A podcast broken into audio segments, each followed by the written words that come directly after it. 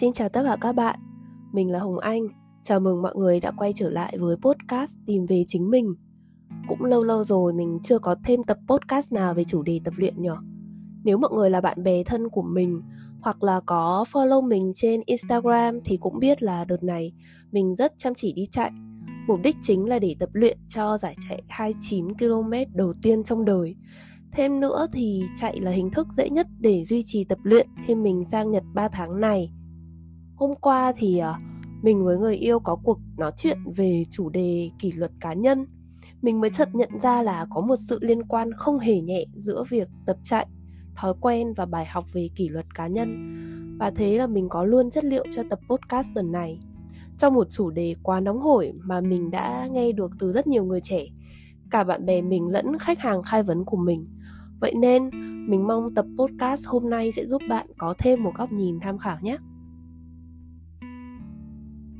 Trước hết thì mình nghĩ rằng mình cần kể cho bạn nghe bối cảnh sơ sơ về câu chuyện đi chạy của mình trước, đề phòng là bạn chả biết mình là ai. Mình vốn là một đứa đã duy trì thói quen tập luyện trong 7 năm nay. Mình đã tập cực nhiều bộ môn đa dạng khác nhau, nhưng có một thứ mình luôn tìm đủ mọi lý do để trốn tránh, đó chính là chạy bộ. Mình nâng tạ được, leo núi được, mình đi sơn đòn được, nhưng bạn có tin là 2 km mình cũng không chạy được không? Nghe thật khó tin nhưng nó là sự thật. Chạy một cây là mình bắt đầu thử dốc. Cố gắng tới hai cây là đã thấy rất tự hào về bản thân rồi. Giải chạy đầu tiên mình tham gia là giải Eco Park tháng 3 năm nay. Lý do mình đăng ký là vì mẹ mình 50 tuổi, còn mạnh dạn mua bít chạy 10 km chả nhẽ mình 25 tuổi mà lại chịu thua. Cùng lúc đó thì người yêu mình cũng đang tập luyện cho giải full marathon. Thế là mình lại càng được truyền động lực để thử thực hiện điều mà trước nay mình chưa từng nghĩ là mình có thể làm được. Biết đâu mình lại tích được một cái box to đùng trong bucket list của mình thì sao? Và thế là mặc dù trong đầu mình lúc đó chỉ toàn sự nghi ngờ, Nhưng niềm tin của người yêu mình và mình quá lớn, Luôn miệng kêu là chắc chắn em sẽ làm được, Nên mình cũng muốn thử xem sao. Không phải lúc nào mình cũng có động lực để follow lịch chạy 4 buổi một tuần. Nhiều khi kỷ luật là thứ giúp mình trong những ngày mình chán nản nhất. Trước khi việc chạy bộ trở thành thói quen diễn ra một cách bền bỉ. Có những ngày trời lạnh, trời âm u làm mình tụt mút kinh khủng, nghĩ tới việc phải ra ngoài là thấy rung mình rồi. Rồi cả những ngày bận bù đầu bù cổ, deadline dí, mình răng xé giữa việc ngồi làm tiếp cho xong với việc dành gần một tiếng để chạy hơn 5 km Cuối cùng thì mình vẫn lựa chọn đứng dậy thay đồ và đi chạy, cho dù mình có uể oải, có chán, có kêu ca tới đâu. Đó là lúc mà mình nhận ra sự kỷ luật mà mình đã duy trì suốt mấy tháng qua, từ ngày đầu tiên mình follow lịch chạy ở Việt Nam tới giờ đã phát huy tác dụng. Việc đi chạy đã biến thành thói quen, cứ tới ngày, tới giờ đó là mình cảm thấy bị thúc giục, phải đứng lên hoàn thành nhiệm vụ. Kỷ luật bản thân khi làm tự do cũng vậy, trước khi biến thành thói quen thì mình cần kỷ luật để duy trì nó trong một thời gian nhất định. Như bạn thấy đó, bài học đầu tiên của mình chính là cần thời gian nhất định để sự kỷ luật, sự bền bỉ phát huy tác dụng và biến thành thói quen. Tùy mỗi người thì khoảng thời gian đó là khác nhau, với mình là vài tháng, với người khác có thể là vài tuần hoặc cả năm. Nhưng điều gì sẽ giữ chân mình bền bỉ làm điều mình không thích ấy trong một khoảng thời gian dài trước khi sự kỷ luật phát huy tác dụng nhỉ? Câu hỏi này lại dẫn tới bài học thứ hai của mình chia nhỏ mục tiêu mình nhận ra cách mà người yêu mình giúp mình duy trì thói quen chạy bộ và đạt được những thành tích như hiện tại là việc lên lịch chạy cụ thể hàng tuần. Với 10 cây của giải chạy tháng 3 vừa rồi, lịch chạy của mình được chia nhỏ xuống 5 buổi một tuần, duy trì trong khoảng 2 tháng những buổi chạy nhỏ chỉ 2 đến 3 km trong tuần và một buổi chạy dài cuối tuần. Mục tiêu không phải là tốc độ hay thành tích, mà là để mình xây dựng thói quen trước đã, miễn là mình chạy đủ 5 buổi. Những tuần đầu tiên, mình đã vật lộn với lịch tập dày đặc như thế, riêng cái việc sâu up, mặc đồ xuống phòng tập để chạy với mình đã là cả một thử thách. Thế mà mình cũng chầy chật vật lộn, đấu tranh tinh thần để đi qua tuần 1, rồi tuần 2, điều mà mình vô cùng bất ngờ mà trước đây mình không hề hay biết đó là chỉ bằng việc chạy đều đặn cho dù chỉ là hai cây liên tục như thế thành tích cá nhân có thể cải thiện một cách rõ rệt Điều này mình đã kiểm chứng là đúng với nhiều người chứ không chỉ riêng mình. Và thế là mình có thêm động lực để lết tiếp tuần 3 4 năm. Chỉ cần bám sát lịch tập cho dù chuyện gì xảy ra, bận thì liệu sáng ngủ dậy xuống chạy luôn, để chiều tối có bị công việc cuốn đi thì đã xong rồi. Có đi chơi thì cũng phải tự giác chạy bù.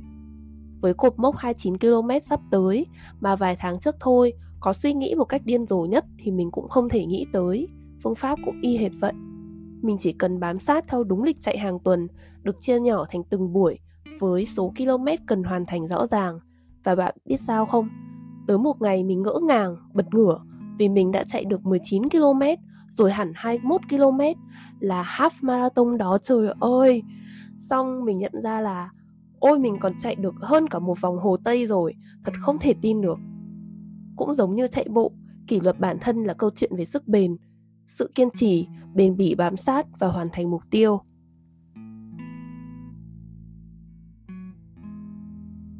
Bài học thứ ba, chạy đúng pace của mình. Người yêu mình luôn nhắc nhở, chạy chậm thôi, đừng chạy nhanh, làm sao vừa chạy vừa nói chuyện được là ok. Chắc anh ấy biết việc mình hay bị hăng máu, muốn cải thiện thành tích mà cố chạy nhanh hơn. Nhưng chính việc cố chạy nhanh hơn khả năng của mình chính là nguyên nhân khiến trước đây mình bị thở dốc, không giữ được nhịp thở đều nên không chạy bền được. Mình học được rằng quan trọng không phải là tốc độ, mục tiêu của mình là chạy bền, là con số 10 cây, 21 cây, 29 cây kia kìa. Chạy marathon chứ không phải chạy nước rút.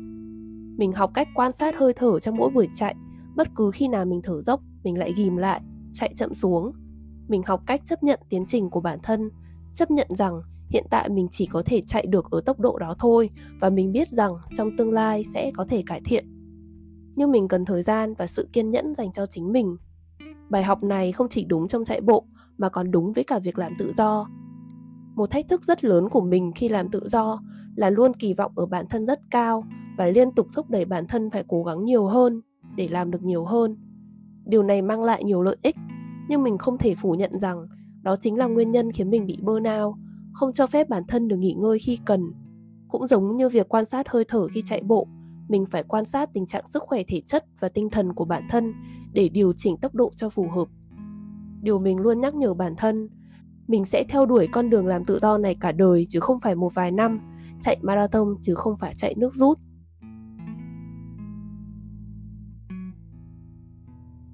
mình luôn có những phần thưởng nhỏ sau những buổi chạy. Hầu hết là những đồ ăn ngon mà mình yêu thích. Hoặc nhiều khi thì chỉ là một cái tích trong to-do list, một dòng chữ tự ghi nhận bản thân trong planner hay lời khen tâng bốc lên tận mây xanh của người yêu là cũng đã khiến mình vui rồi. À tí thì quên một nguồn khích lệ rất lớn Đó là việc nhìn con số km được tích lũy trên Strava Xong nhận được những cái like, lời động viên từ cộng đồng bạn bè runner trên đó. Bài học tiếp theo Việc ghi nhận những chiến thắng nhỏ giúp tiếp thêm sức mạnh rất lớn để đi đường dài. Bài học số 5 Tạo điều kiện thuận lợi để thực hiện mục tiêu. Mẹ mình thì hay chạy sáng sớm, tranh thủ trước giờ đi làm. Nhưng sáng sớm đầu óc minh mẫn, phù hợp để làm việc hơn nên mình lại xếp lịch chạy vào 4 giờ 30 chiều khi sự tập trung đã giảm sút đáng kể. Khả năng cao là lúc này mình đang hơi chút stress với guồng quay của công việc. Lúc này thì bụng mình cũng không quá đói, cũng không quá no, rất phù hợp để cắm tai nghe xuống chạy. Mình đã chuẩn bị kỹ các điều kiện tốt nhất để việc chạy bộ diễn ra thuận lợi rồi, nên là lúc đó sẽ có thể giảm thiểu được rất nhiều những cái cớ để trốn chạy với cá nhân mình thì chỉ có kỷ luật bản thân thôi là không đủ cần có sự chuẩn bị kỹ càng để không khiến bản thân rơi vào tình thế quá bị gò ép kiểu như là vì kỷ luật mà phải có một sự đánh đổi. Cái gì đó khác cũng rất quan trọng ấy. Xong nó sẽ gây ra một cái sự mâu thuẫn rất lớn bên trong, khiến mình lại có cái cớ để bỏ cuộc, mà lại vừa mất đi niềm vui và sự tận hưởng của quá trình tập luyện. Mình không muốn kỷ luật nhưng lại cảm thấy như bị hành xác, như thế sẽ khiến tâm lý bị dồn nén, có khi lại phản ứng ngược. Mình nghĩ rằng kỷ luật để lâu bền thì phải thấy vui, thấy ý nghĩa việc sắp xếp lịch làm việc cá nhân trong ngày của mình cũng vậy. Mình cũng liên tục soi chiếu và điều chỉnh sao cho mình vẫn được làm trong điều kiện thuận lợi và thoải mái nhất nhưng vẫn phải trong khuôn khổ. Ví dụ là mình thuộc tip ngủ sớm dậy sớm. Vì thế nên giờ làm việc của mình thường sớm khoảng 7 giờ 7 rưỡi tới 12 giờ là mình nghỉ trưa hoặc đi gym. Chiều khoảng 3 giờ bắt đầu làm việc tới 6 giờ Tối và cuối tuần hầu hết là nghỉ ngơi. Khi nào nhiều việc quá thì mình sẽ linh hoạt, nhưng phần lớn là cuộc sống của mình mỗi ngày sẽ diễn ra như vậy. Mình rất may mắn được thoải mái về khung giờ làm việc, nhưng khuôn khổ mình tự thiết lập cho bản thân là tuân thủ ngày làm việc và ngày nghỉ. Giờ làm thì làm, mà giờ nghỉ thì nghỉ, không đan xen trộn lẫn. Bài học tiếp theo, hãy luôn tự soi chiếu để có thể điều chỉnh liên tục, sắp xếp thời gian hợp lý để tạo điều kiện tốt nhất cho việc thực hiện mục tiêu.